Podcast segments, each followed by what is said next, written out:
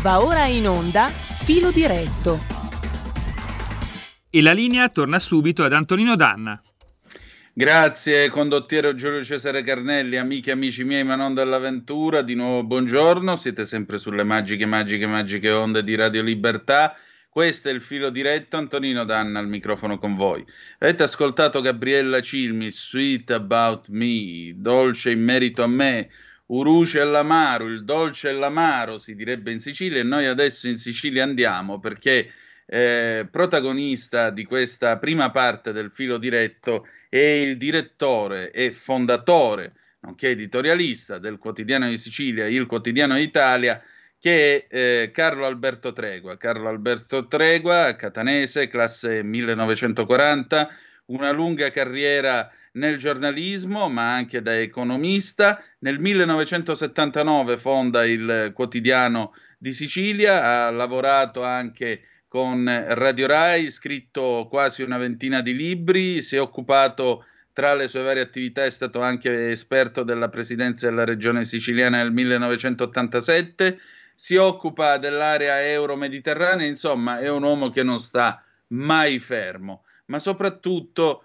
è un uomo che con il suo QDS, che adesso eh, è anche il quotidiano d'Italia, si occupa dell'Italia vista da sud, perché il 25 settembre si avvicina, noi abbiamo parlato eh, di Milano Marittima, abbiamo parlato di tutte le esigenze dell'Italia del centro-nord, ma le altre domande sono come si vede l'Italia da sud? Lo chiediamo a lui e glielo chiediamo anche riprendendo, eh, riecheggiando il titolo di questa, loro, di questa nuova iniziativa del Quotidiano di Sicilia, Quotidiano d'Italia.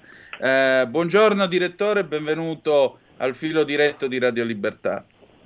Buongiorno a te e buongiorno a chi ci ascolta, chi ha l'avventura di ascoltarci, speriamo che siano in tanti.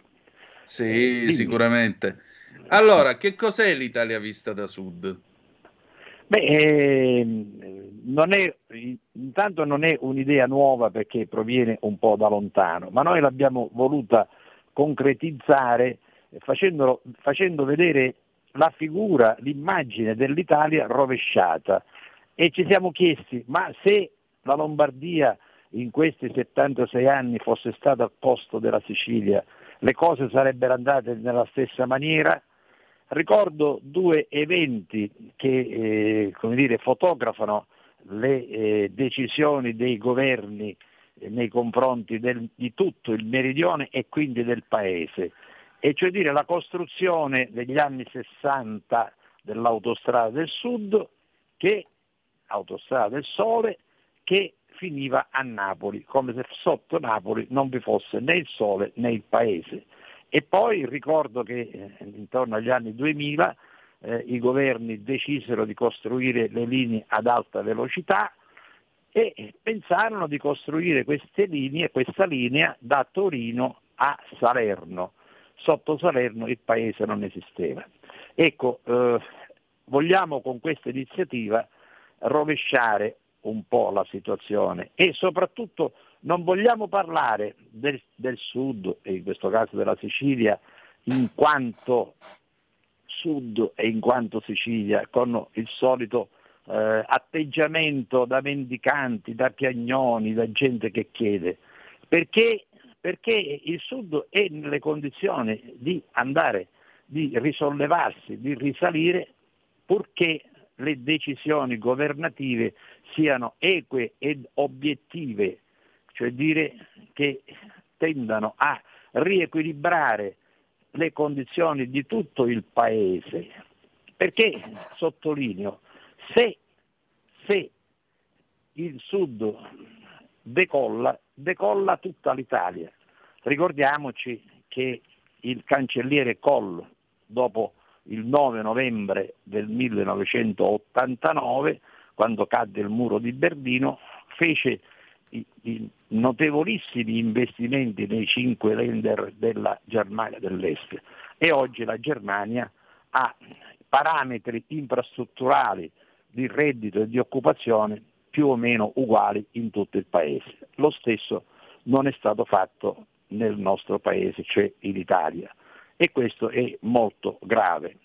Io non vorrei eh, tediare tutti quanti, quindi aspetto con una tua domanda. No, direttore, però io mi permetto di osservare che c'è stata, i governi dell'Italia Unita hanno realizzato realtà come eh, la cassa del mezzogiorno con investimenti a pioggia, scelte alle volte sbagliate. Accennava all'autostrada del Sole, vorrei ricordare che l'autostrada Salerno-Reggio ha un percorso tra Salerno e Reggio definibile come assurdo e più lungo di 50 km rispetto Bravo. alla ferrovia dell'Ottocento che è stata costruita nell'Ottocento eh, eh. perché qualcuno doveva farsi passare l'autostrada in centro a Cosenza quando eh, invece la strada era molto più eh, agevole e breve anche per collegare la Sicilia lungo la costa tirrenica calabrese. Eh, quindi sì, siamo d'accordo che probabilmente magari qualche soldo in più non sarebbe guastato, però quelli che c'erano no. non mi pare che siano stati gestiti alla grande. No, Di ma chi la colpa? Confermi, confermi ciò che dico, cioè dire che non è stato un problema di finanziamenti, perché la Cassa del Mezzogiorno tutto sommato è stato un fallimento, perché i soldi non arrivavano al territorio. Eh, io ricordo l'impianto di Rovelli vicino a Reggio Calabria, mai inaugurato, che succhiò un mare di soldi. I soldi della Cassa del Mezzogiorno partivano da Roma ma non arrivavano al territorio, cosa che è accaduto anche per qualche verso quando ci sono stati disastri come i terremoti. E perché non arrivano? E beh, evidente eh, c'è un filtro di una classe politica che non fa il proprio dovere, che si dimentica i doveri che sono scritti nella Costituzione.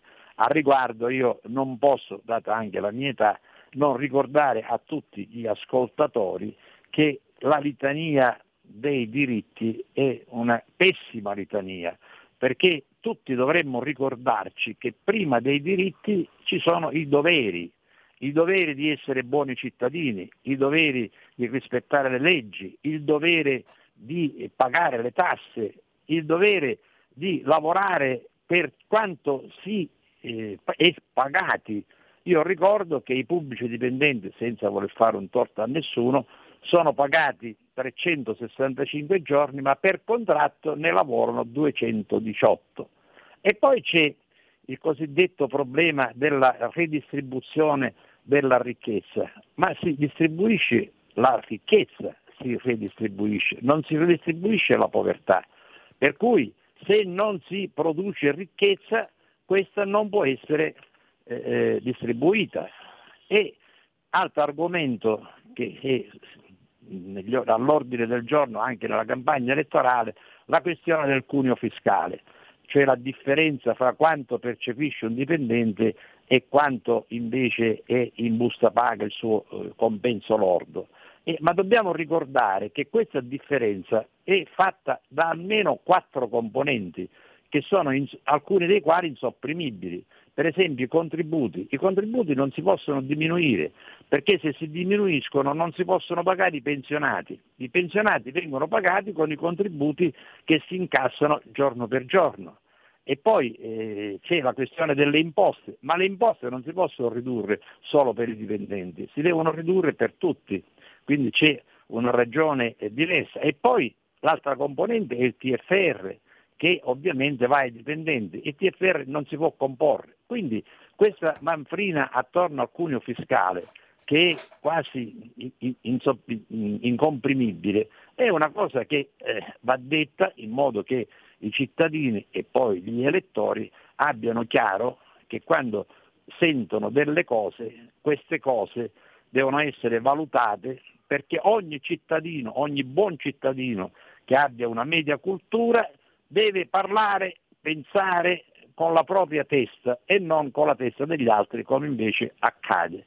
Quindi la questione meridionale va accantonata perché oggi con il PNRR, ma con i fondi normali europei, con i fondi di sviluppo e coesione e compagnia bella, non c'è una questione finanziaria, c'è una questione di incapacità nello spendere e nello spendere presto e bene le somme a disposizione. Vi cito solo un dato, la Sicilia ha a disposizione 50 miliardi da qui al 2027, ma eh, non riesce a spenderli.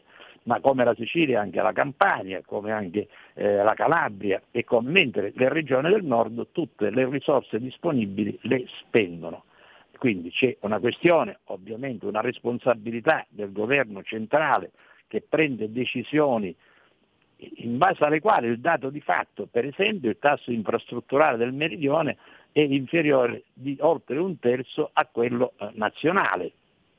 Questo è gravissimo perché senza le infrastrutture non c'è sviluppo economico, non c'è sviluppo del turismo, non c'è sviluppo in niente.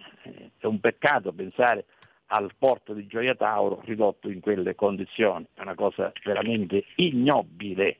Ecco, quindi si tratta di ragionare in termini di doveri e in termini di equità e tutti i cittadini che il 25 di settembre andranno a votare devono pensare e valutare chi sono i candidati. Mi permetto di inserire questo argomento.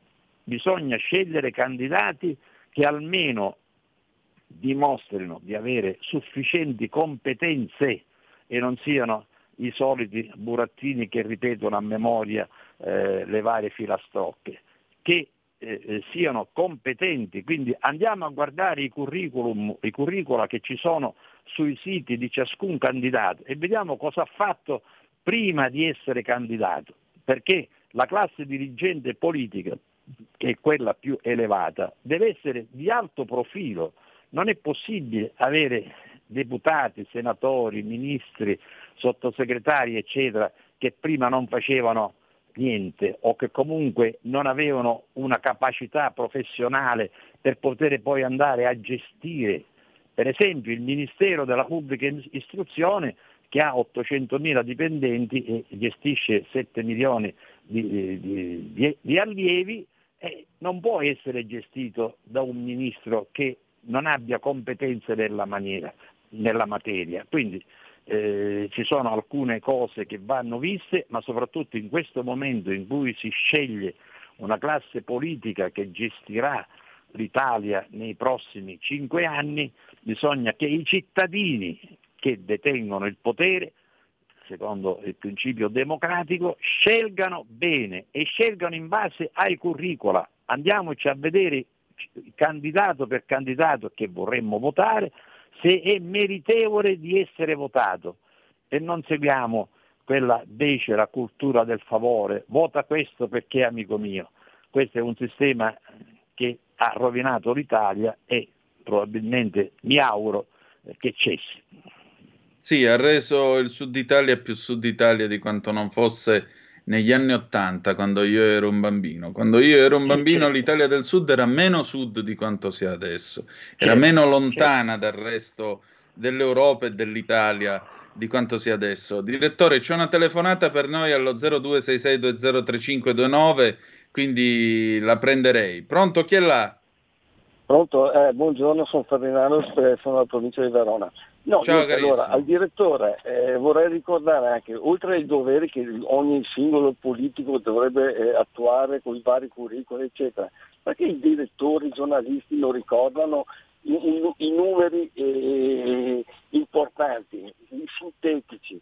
Per esempio il welfare, 110 miliardi di welfare, solo il 17% i figli pensionistici, che è un percorso naturale di una persona che ha lavorato e una persona che ha dato eh, un posto di lavoro al, al successivo, il, cosiddetto eh, eh, riciclo generazionale, e però si dimentica che il restante eh, dei 110 miliardi, oltre 90 miliardi, vanno, oltre 93 miliardi vanno a, a, a, a sperpero, cassa integrazioni, redditi di cittadinanza, false pensioni di validità e via dicendo. Perché non si parla mai di questi sprechi? E eh sì che sono la, la, la prima spesa, la prima spesa molto importante che dovrebbero eh, ricordare a tutti i cittadini. E questo non si fa mai.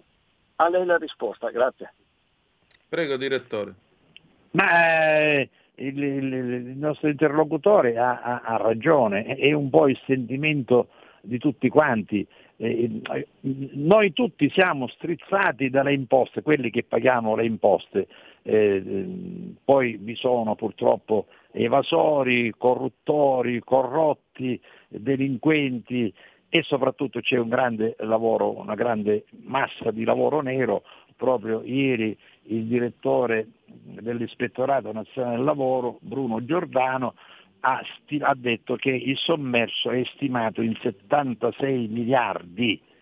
Ecco, questo eh, significa che 76 miliardi non produce alcun, alcun, alcuna imposta. Ma torniamo alla domanda, alla questione che ha posto. Certo, questi soldi che entrano nello Stato in un bilancio di circa 900 miliardi poi non sono spesi bene e quindi la distribuzione a pioggia ai non meritevoli perché se c'è un povero, un disabile, una persona che non può lavorare, deve essere assistito in tutti i modi, sia a livello nazionale che a livello regionale dal, dal, sistema sanitario, che a livello comunale dagli ausiliari, eccetera. Su questo non ci piove, ma il punto è che la distribuzione di questi soldi da parte di tutti i governi, ma in particolare degli ultimi, degli ultimi di questa eh, legislatura, è, è, è, uno, uno, eh, è, stato, è stata fatta male, male perché non si è valutato prima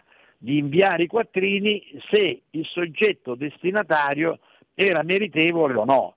Quindi tutti questi miliardi distribuiti a pioggia hanno creato un'ulteriore destabilizzazione del sistema e ulteriori differenze, perché hanno preso quattrini chi li meritava, chi ne aveva bisogno, chi era veramente povero ed altri che hanno approfittato per non fare. Noi abbiamo stimato, ora pubblicheremo questa inchiesta, eh, ci sono eh, famiglie di due soggetti che eh, residenti in luoghi diversi con due figli che complessivamente eh, percepiscono intorno a 2.000 euro al mese.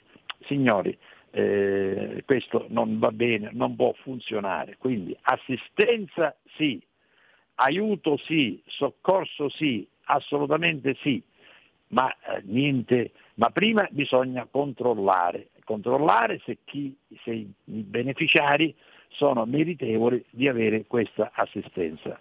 E concludo eh, con l'argomento sì. dell'evasione, toccata, dell'evasione fiscale toccata prima. Allora, il direttore dell'ispettorato del lavoro dice che il sommerso è 76 miliardi, da più parti si dice che l'evasione è 100 miliardi. Ma signori, la domanda che io pongo al ministro al MEF, cioè al Ministro dell'Economia e delle Finanze, che gestisce la Guardia di Finanza, un corpo che lavora moltissimo e che fa eh, cose notevoli. Ma perché sono circa 70.000? Ma perché non raddoppiate il numero degli addetti della Guardia di Finanza? Oggi in Italia c'è bisogno di potenziare i controlli sia in materia fiscale sia in materia contributiva perché non ci sono sufficienti ispettori del lavoro sul campo per contrastare questa maledizione che è il nero e non ci sono sufficienti finanzieri, la polizia economica finanziaria che deve andare a scovare gli evasori, quindi raddoppiate il numero degli, eh, dei finanzieri magari andando a prelevarli da serbatoi di 3,2 milioni di dipendenti se facessero un bando interno e dicessero chi vuole passare alla Guardia di Finanza lo può fare attraverso opportuni concorsi interni, io sono convinto che altri 100.000 ehm, uomini e donne potrebbero passare e rinforzerebbero un settore, un settore dei controlli. Ma com'è che in questa campagna elettorale nessuno parla di questo argomento fondamentale? Ma come si scova l'evasione fiscale se non c'è una guardia di finanza sufficientemente dotata dal punto di vista quantitativo, perché quantitativamente è dotata, o se non c'è un numero sufficiente di ispettori del lavoro per andare a pescare il lavoro nero, perché dobbiamo essere consapevoli, sono tanti imprenditori piccoli, forse anche medi, che mettono in busta paga eh, 4 ore quando poi il dipendente lavora 8 ore o 9 ore c'è una notevole evasione contributiva, ma anche c'è una notevole violazione dei rapporti con i dipendenti. E per, fare, per scovare tutta questa eh, accozzaglia di cose negative ci vogliono gli ispettori sul campo, ci vogliono i controllori, quindi guardia di finanza e ispettori del lavoro. Ma io non ho sentito niente eh, in questo inizio di campagna elettorale, mi auguro di sentirlo. E mi spiego, data la mia età, che anche gli evasori, corrotti, corruttori eh, e delinquenti votano tutti. Allora perché non si accenna o non si parli con grande chiarezza ai cittadini onesti che lo Stato è contro i cittadini disonesti, che vanno colpiti nonostante questi votino. votino. Non ha importanza, perché se no dove sono i principi di equità, i principi della Costituzione? Sono dei principi assolutamente eh, non rispettati. Allora, eh, cerchiamo di, dire, eh, di, chiedere a questi eh, candidati di toccare anche questi temi etici, perché una collettività non può stare insieme se non ha presente i principi etici e morali che devono governare il rapporto fra le persone, fra tutte le persone per bene. E bisogna distinguere dalle persone per male, le quali debbono essere ghettizzate e devono essere additate al pubblico ludibrio, per cui si sappia sempre bene chi si comporta facendo il proprio dovere e chi si comporta invece eh, non facendolo e quindi danneggiando tutti gli altri.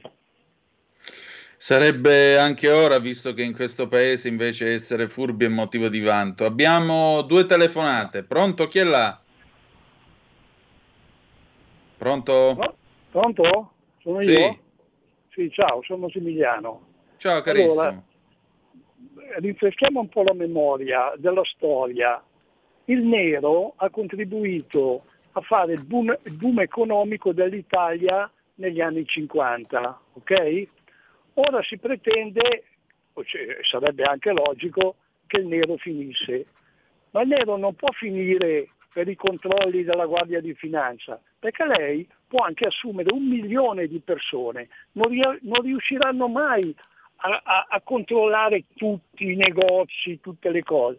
L'unica situazione per fare eliminare il nero è cambiare il regime delle tasse, cioè fare la flat tax come dice Salvini. Lei fa... Pronto? Sì, si sente più. Allora, il concetto è quello della flat tax. E io comunque non mi ritrovo sul fatto che il nero abbia permesso il boom economico negli anni 50. Gli anni 50 sono l'era della Vanoni, sono l'era di una riforma fiscale che ha aiutato invece il contribuente, ha fatto decollare le entrate dello Stato, o mi sbaglio? no? è, è così.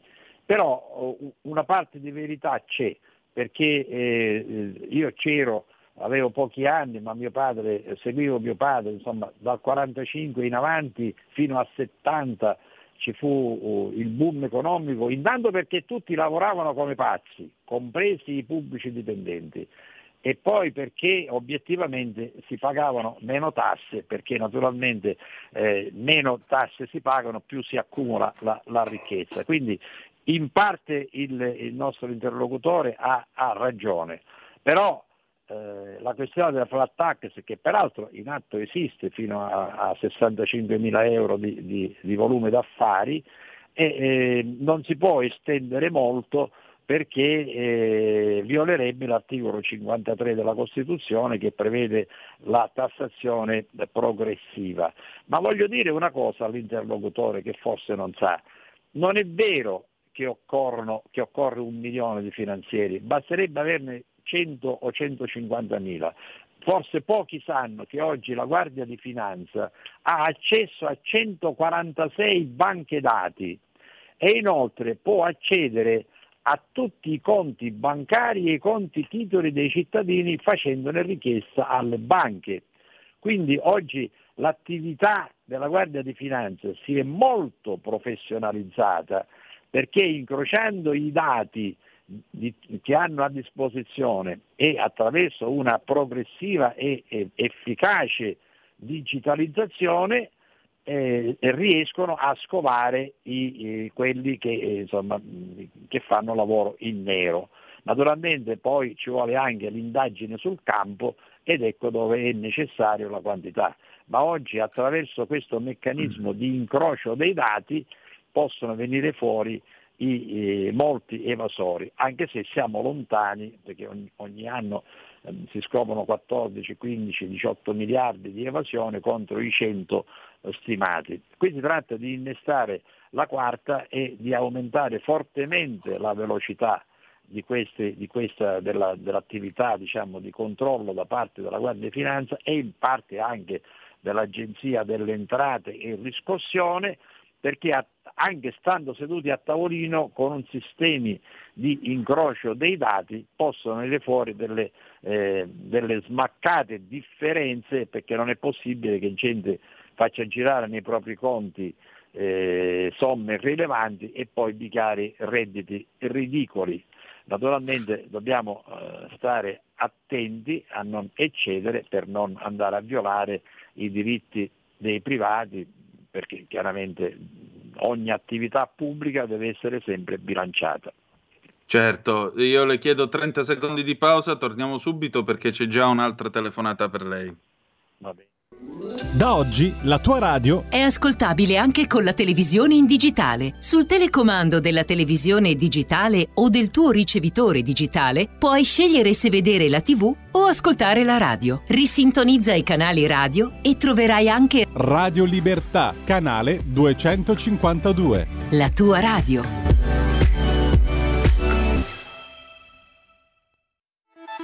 Stai ascoltando Radio Libertà la tua voce libera, senza filtri né censure, la tua radio.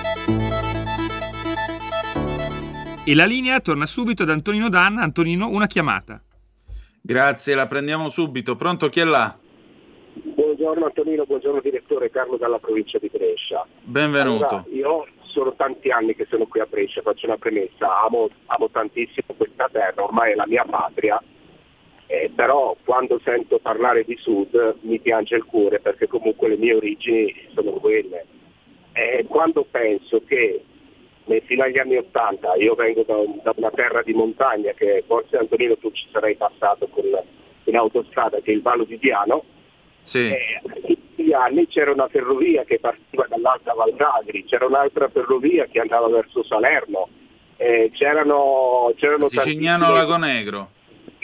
Esatto, c'erano tantissime, tantissime industrie, no, oddio, tantissime no, però c'erano tante imprese, c'era la fabbrica dei trattori. Pensa che uscì l'articolo sul giornale, il mio era un paese di 14.000 abitanti, e in quegli anni eh, contarono 2.500 attività tra commerciali e industriali, quindi uscì questo articolo che diciamo, era un po' come un modello nostra, le, le, nostre zone. Ecco. Poi purtroppo è iniziata la decadenza. Come è iniziata la decadenza? Venivano paracadutati dei politici tipo da Napoli, da altre zone, che venivano da 100-150 km di distanza e purtroppo la nostra gente rivotava, li ha votati questi signori e questi che cosa hanno fatto? Hanno smantellato ferrovie, addirittura hanno fatto spostare ospedali, non uh, in ultimo hanno fatto chiudere un tribunale e quindi è iniziata la decadenza grazie al clientelismo, cioè questi qui spostavano le, mh, gli ospedali, i tribunali da una parte all'altra del territorio perché tanto loro lì avevano preso i voti e non gli interessava più niente, spostavano tutto dall'altra parte, per cui io penso che il Sud si salva con il federalismo, ci vuole il federalismo per salvare il Sud e i politici devono essere eletti nei loro territori di provenienza, non devono essere paracadutati da fuori, ma deve essere gente che ha l'orgoglio per la propria zona, che conosce i problemi della propria zona, che sa, co- che sa come deve intervenire e che cosa serve. Ecco, questo bisogna fare. Perché se no il Sud non cambierà mai, senza federalismo non si va da nessuna parte. Poi questa classe politica va cancellata perché ha fatto arretrare il Sud di cento anni l'abbiamo detto già Antonino, negli anni Ottanta il sud non era come adesso e forse era molto più vicino al nord e realtà come la Campania sicuramente erano, erano molto industrializzate e forse non avevano neanche da invidiare tanto realtà come, come la Lombardia. Ecco. E mi fermo qui. Grazie e buona giornata. Grazie a te. Vabbè, ora pare che vadano a paracadutare eh, gente da Pomigliano d'Arco a Modena pur di eleggerla, quindi figurati tu, insomma, vedi che è invertito il trend. Coraggio. Altra telefonata, pronto? Chi è là? Sì, buongiorno, sono Luca da Colico, Antonino. Ciao Luca. io quando sento eh, parlare di evasione fiscale un pochino mi si drizzano i peli sulle braccia, perché sento fare sempre questa narrazione che secondo me, che ho sentito prima, che secondo me non è corretta. Non voglio difendere il lavoro nero, assolutamente, ma spesso il lavoro nero è una forma di sopravvivenza, soprattutto in certe regioni. E vorrei sottolineare che il grosso dell'evasione fiscale non la fa il barista che non ti fa lo scontrino per il caffè, ma lo fanno i grandi gruppi, lo fanno le multinazionali. Io invito a vedere quanti soldi ha pagato il gruppo Gucci per chiudere un contenzioso con il fisco. Si parla di miliardi, miliardi di euro. E quindi è inutile che ce la prendiamo, cioè che la sinistra ci racconta questa storia, che c'è un'evasione diffusa, che c'è una cosa enorme. Ma certamente che ci sarà un'evasione, come c'è anche in Germania per il resto. Però ricordiamoci che il grosso, chi ha il potere di fare una grande evasione sono i grandi gruppi e vorrei cominciare, vorrei che qualcuno si decidesse a livello non solo italiano ma anche europeo di far pagare le tasse sul serio alle multinazionali USA, Google, Amazon, eccetera, che pagano delle cifre irrisorie e che fanno la concorrenza al ribasso ai nostri commercianti e anche a, alle altre, per esempio, organi di stampa locali. Ti ringrazio Antonino, grazie. Ciao. Grazie a te, grazie a te. Ecco, abbiamo l'uomo giusto al posto giusto perché non so se lo sapete, ma la zona del Catanese, dove appunto viene edito il QDS quotidiano d'Italia, è chiamata anche Etna Valley perché nel corso degli ultimi vent'anni direttore mi corregga se sbaglio, varie aziende eh, tecnologiche, se non sbaglio anche la Nokia, eh, si sono insediate lì e hanno creato questa sorta di Silicon Valley in salsa sicula. Ma detto questo, eh, qui ci sono due temi che vengono fuori. Uno è quello dell'autonomia sbarra federalismo e l'altro è quello dell'evasione fiscale delle multinazionali. Cosa ne pensa? Eh, guarda, eh, due torti non fanno una ragione il fatto che vi sia una forte evasione nella base diciamo, del paese eh, c'è anche una forte evasione nei grandi gruppi, con una differenza che al di là dei gruppi internazionali per i quali eh, lì eh, la situazione è scandalosa, ma pare che si stia trattando per far pagare loro una certa quota di imposte sui redditi. Ma i grandi gruppi non evadono, eludono cioè applicano in maniera ovviamente scientifica le leggi fiscali per pagare il meno possibile. E allora la questione dell'elusione dei grandi gruppi e non evasione eh, è eh, semplice nella sua enunciazione e complessissima nella sua realizzazione. Occorrerebbe che le leggi, ma soprattutto quelle fiscali, fossero semplici, precise, nitide, nette, per cui si, in questo modo si comprimerebbe la possibilità della elusione, cioè, ripeto, di applicare le leggi al loro limite e quindi fare risparmiare imposte. Ha detto bene il nostro interlocutore dell'accordo che ha fatto l'Agenzia delle Entrate con Gucci, ma anche con altri gruppi. Beh, questo rientra in una politica generale che è quella di tentare di portare a casa dei soldi che probabilmente con contenziosi che durano 10 o 15 o 20 anni non arriverebbero mai. È giusto o non è giusto? Non entro nella, nel, nella valutazione, però oggi lo Stato ha tanto bisogno di soldi e quindi l'Agenzia delle Entrate, dopo opportune consultazioni, fa queste transazioni milionarie e, for- e qualche volta che, che, che, comportano incassi di decine o di centinaia di milioni. Ma al di là di questo eh, non possiamo noi, eh, lo ripeto, trascurare questa enorme evasione fiscale che c'è nella base. Qui non si tratta di difendere o di non difendere il lavoro nero, qui si tratta di stabilire una volta per tutte il principio etico e costituzionale che tutti devono pagare le imposte in base ai redditi, non in base alle perdite. Quindi nessuno, io non ho detto che uno perde e deve pagare le imposte, perché sarebbe un assurdo. Se guadagna, al di là dei 65 mila euro per cui paga una imposta unica per la cosiddetta flat tax, ma se guadagna di più, se, se guadagna, se ha un giro d'affari superiore a 65 mila euro e quindi per conseguenza ha dei redditi, questi redditi vanno tassati, dedotte tutte le spese. Quindi qui si tratta di un principio equo, bisogna trattare i guadagni netti, non gli incassi, non le, le, le cifre che entrano in un'azienda a qualunque titolo sotto forma di ricavi. E allora se noi vogliamo contraddire questo principio di equità, che se uno ha, ha incassato 100, ha, ha, speso 90, ha guadagnato 10 e su quei 10 ci paga le imposte, se vogliamo negare questo principio di equità, allora si nega anche il principio di un popolo che deve stare assieme, perché un popolo per stare assieme, i cittadini per stare assieme, non devono dubitare uno dell'altro o non debbono subire prevaricazioni o vessazioni, soprattutto perché le prevaricazioni e le vessazioni le subiscono dei, dei cittadini più deboli, quelli più fragili. Non è un caso, notizia di questi giorni, che l'assenteismo è più elevato nelle fasce basse della popolazione rispetto alle fasce medio-alte. Come mai questo fatto? Perché chi sta male, veramente male, e non è un finto povero, evidentemente eh, non riesce, non gli interessa più né, né, né occuparsi di chi, di chi, sono i candidati né di andare a votare. E qui mi permetto di inserire, credo, spero, l'ultimo argomento, che sì. l'argomento della scuola.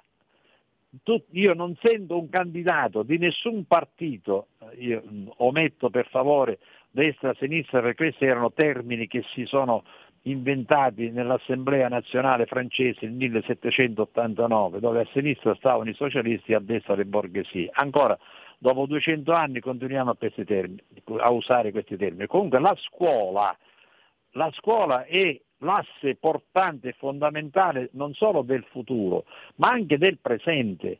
Allora, perché io non sento nessuno parlare della qualificazione e delle competenze degli insegnanti? Perché gli insegnanti non fanno una formazione continua, loro, non la formazione degli, degli, degli allievi, perché non si può insegnare a qualcuno se prima non si, non si, possiedono non solo le nozioni della materia che si insegna, ma anche le nozioni etiche, della convivenza, della civiltà. I professori, tutti gli 800.000 circa professori, dovrebbero impiegare una parte del loro tempo per insegnare i ragazzi a diventare buoni cittadini, rispettosi delle leggi. Ma io, consentitemi, consentimi Antonino, io sì. Eh, nella mia lunga vita ho fatto anche l'insegnante negli istituti tecnici superiori dove sono entrato per concorso a cattedra, vincitore di concorso, mentre oggi vincitore di concorso sugli 800.000 forse sono un 10%, gli altri sono entrati in altro modo.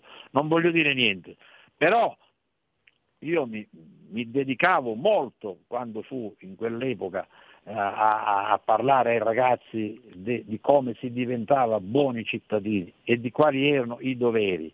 Ecco, io non sento nessuno dei candidati che quando parla richiama i doveri e soprattutto quelli della scuola, perché ricordo e concludo che quando i giapponesi si arresero dopo le bombe di Hiroshima e di Nagasaki del 1945, dissero ai vincitori americani che occuparono tutto il Giappone, dissero fate tutto quello che volete, però per favore lasciateci la gestione della scuola, perché la scuola è il cardine dell'oggi e il cardine del domani. Io vorrei che tanto si parlasse della scuola non per dire i finanziamenti, eh, le entrate, i precari e queste cose, importantissime tutte queste cose, intendiamoci, ma si, si parlasse del cuore del problema, di che cosa, del compito, del dovere del, di chi insegna di fare buoni cittadini. Io vorrei tanto che in questa campagna elettorale non sarà così, mi illudo, ma venissero fuori questi argomenti, questi argomenti che riguardano i principi etici, i principi morali, i doveri e poi vengono i diritti. Due telefonate per noi in rapida successione e poi andiamo alla conclusione di questa nostra conversazione che vedo ha appassionato i nostri ascoltatori. Pronto? Pronto? Pronto? Sì. Pronto? Sì, pronto. Pronto? Allora, sono io? Sì. Pronto, sono io, non... non eh, sì, sei tu, eh, vai. Eh, ecco, salve, sono, sono Pippo da Como. Ciao allora, io, io, volevo dire una cosa sulla regione Sicilia. Eh, mm. La regione Sicilia è una, una, regione federale e anche statuto speciale, è l'unica regione italiana federalista. Tutti i soldi che la Sicilia eh, produce eh, lo ottiene sul territorio, in più gliene diamo noi, eh, lo Stato gliene dà, eh, gliene dà per contribuire. Ah, sperpera un mucchio di soldi con le retribuzioni ai parlamentari siciliani e in più le, se dovessero mancare il, la pensione gli viene data ai, ai, agli eredi, nipoti, non nipoti. Piuttosto di sperperare questi soldi, che la Sicilia è piena, dovrebbe sviluppare la loro regione, perché mi sa, eh, ci ha sentito dire dal, anche dalla, da, da, da Antonino che i mezzi di trasporto sono a livelli africani eh, mentre il resto dell'Italia bene o male va, viaggia, la Sicilia c'è ancora i mezzi del terzo mondo, eh, cioè il quale che usava la tradotta eh, negli anni del 15-18, c'è ancora le ferrovie eh, tradotta. Dunque non può dire che eh, i soldi non arrivano, sono sperperati. Ecco, dunque, poi l'ultima cosa, volevo dire al giornalista, di essere un po' più concreto, non di continuare a ripetere le stesse cose, così almeno la gente lo può controbattere. Ti saluto, buona Altra telefonata, pronto chi è là? Sì, buongiorno, sono Marino, buongiorno signori. Ciao Marino. Eh, io ho una domanda breve breve da fare. Ah, pre- premettimi una cosa, ieri quando ho fatto il paragone con Contrada e la... Mh, dell'Utri era con Navalny, eh, non, non, con altri. Detto questo, volevo semplicemente chiedere al nostro gentile ospite cosa ne pensa del sostituto d'imposta che io francamente lo vedo molto molto degno di una tirannide e non di un paese civile. Grazie e ascolto la risposta in radio. Grazie e buona giornata.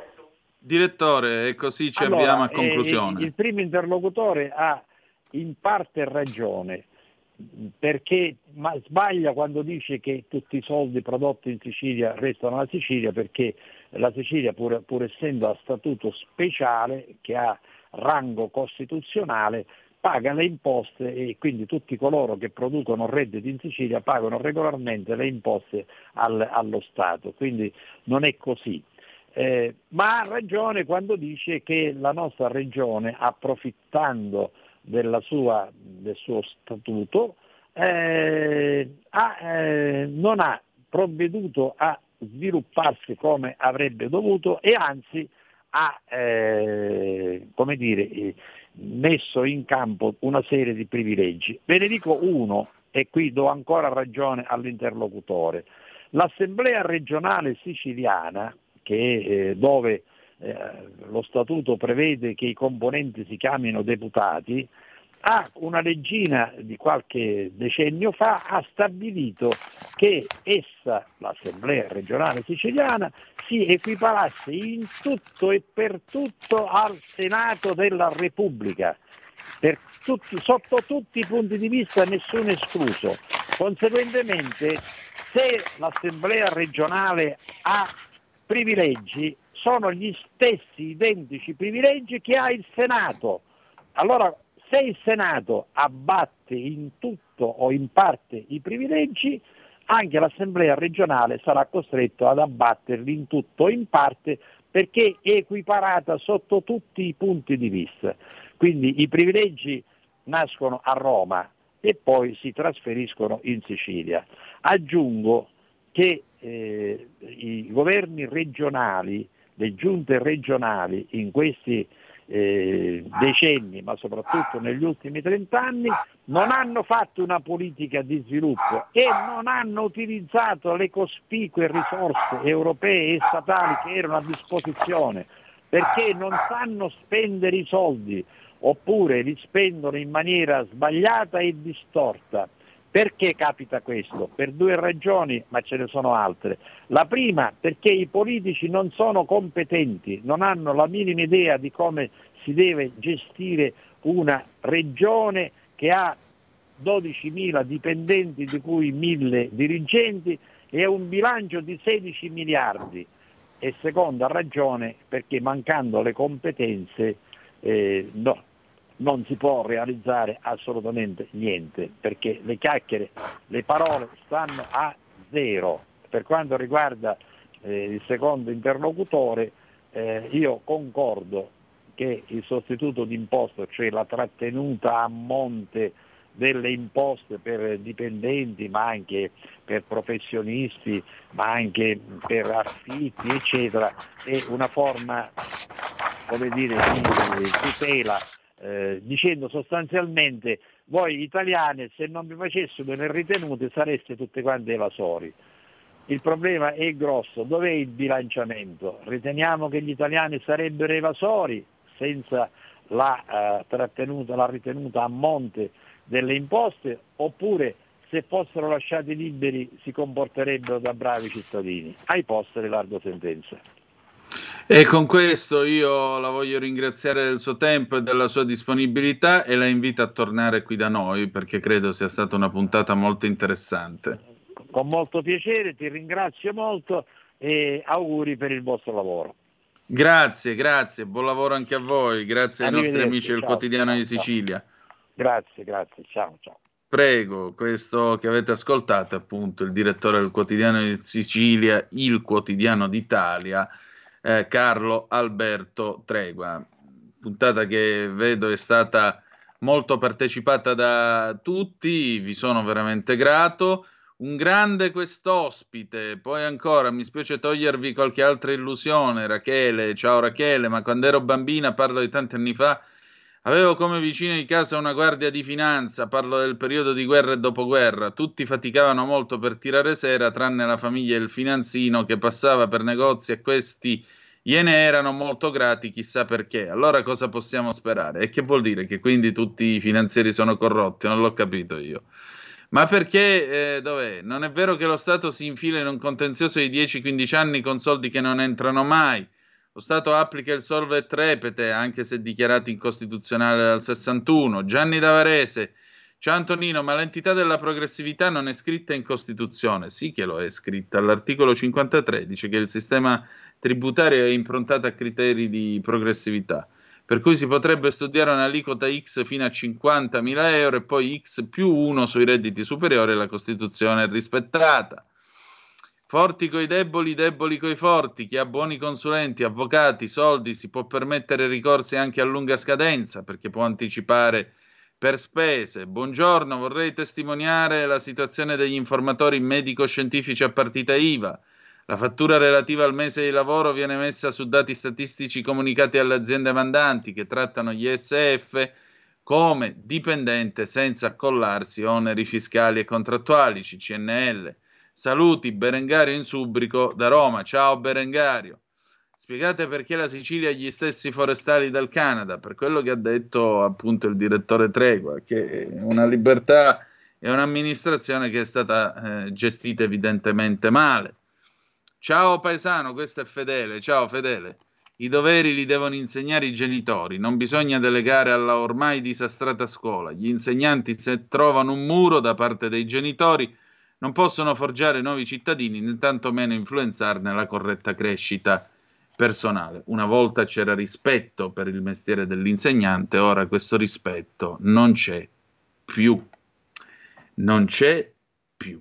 Questo è il fatto perché se ti bocciano arriva il ricorso, se non ti danno un voto che vuoi tu eh, nasce il problema, eccetera, eccetera, eccetera, amici, amici miei, ma non dell'avventura. E invece delle scuole e degli insegnanti bisognerebbe avere rispetto, specialmente quelli che danno l'anima per... Eh, per insegnare ai ragazzi, per sgrezzare teste quadre, come per esempio la mia, eh, io Posso solo ringraziare chi con passione ogni giorno mi ha fatto un mazzo tanto per cinque anni al liceo in latino e greco e mi ha aperto letteralmente la testa. Comunque, oggi sabato 2 agosto 1980 è appena arrivato un flash dell'ANSA, sono le 10.25 di sabato 2 agosto 1980, una violenta esplosione batte l'ansa, ha fatto crollare parte della stazione centrale di Bologna, ci sono morti e feriti. La deflagrazione continua l'ansa di oggi, sabato 2 agosto 1980, ore 10.25. La deflagrazione di enorme potenza ha fatto crollare un tratto del fabbricato lungo circa 50 metri, ospitava i locali del ristorante e delle sale d'attesa di prima e seconda classe. Da una parte fiancheggiava primo e secondo binario, il fronte opposto dava sul parcheggio dei tassì. Il fabbricato è crollato al 90%, seppellendo decine di persone. Macerie sono cadute anche su tre o quattro carrozze del treno straordinario 13.534 Ancona-Basilea che era in sosta sul primo binario. Ci sono morti e feriti anche tra i passeggeri di questo convoglio. In parte è crollata anche la pensilina, secondo i primi accertamenti un tratto di sottopassaggio. La forza dell'urto ha mandato in frantumi i vetri di quasi tutti i palazzi che circondano la piazza della stazione. L'opera di soccorso è scattata rapidamente, numerose scavatrici sono già all'opera per rimuovere le macerie. Sembra che il centro dell'esplosione sia stata la sala d'aspetto di seconda classe, che è attigua a quella di prima classe, e al bar-ristorante. I tre locali erano pieni di persone, altre ce n'erano nel sottopassaggio situato quasi di fronte. Anche qui si stanno togliendo le macerie. Anche nell'atrio partenze ci sono macerie e detriti e uno strato di vetri sminuzzati. Un conto delle vittime per ora è impossibile, si teme che i morti possano superare la decina, ma ogni valutazione, lo ripetiamo, è al momento azzardata. Molti sono anche i feriti che vengono trasportati negli ospedali della città da autolettighe e automobili private che viaggiano ininterrottamente. Questo che vi abbiamo letto è il GR1, è il testo che è stato letto dal collega Duccio Guida alle 11.55 di sabato 2 agosto 1980, quando il GR1 in edizione straordinaria annunciò la strage di Bologna alle ore 10 e 25 minuti, quando l'orologio della stazione, per effetto della forza d'urto dell'esplosione, eh, si fermò. Il primo take eh, dell'agenzia ANSA fu alle 10.47 e mh, i take si sono susseguiti fino alle 11.30 attraverso le telescriventi, perché in quel tempo c'erano le telescriventi con rotolo di carta. E alle 11.55 appunto andò in onda il più o meno verso quell'ora andò in onda il GR1 che annunciò al paese l'orrenda strage, 85 morti e 200 feriti. Questo è stato Bologna sabato 2 agosto del 1980 e mi è sembrato giusto ricordarvelo alle 10.25 precise come è giusto che sia. Quindi per chi avesse acceso la radio, si fosse collegato eh, un paio di minuti fa, no, non è successo assolutamente niente a Bologna, o meglio, continua a non succedere niente a Bologna, sapere la verità, dopo 42 anni. Questo è il punto. Sabato 2 agosto 1980 ore 10 e 25. Meditate che questo è stato. E dedico, per citare Carmelo Bene l'anno dopo con la sua bellissima lettura d'Antis, eh, dedico non da morto, ma da ferito a morte, questo ricordo ai feriti dell'orrenda strage. Noi chiudiamo qui questo filo diretto. Io vi ringrazio e saluto, ci ritroviamo domani alle 8.30 sulle magiche, magiche, magiche onde di Radio Libertà. Dopo di noi l'immenso Pigi Pellegrin con Oltre la pagina, alle 12 Alto Mare con la scintillante Sargarino. Noi chiudiamo con una nota di speranza, IREM 1991, Shiny Happy People, malgrado tutto continuiamo a splendere perché abbiamo 85 stelle in più in cielo dal 2 agosto 1980. Bologna non dimentica gli italiani per bene, nemmeno. Grazie per essere stati con noi e ricordate che malgrado tutto, the best is yet to come, il meglio deve ancora venire. Vi ha parlato Antonino Danna. Buongiorno. Avete ascoltato Filo Diretto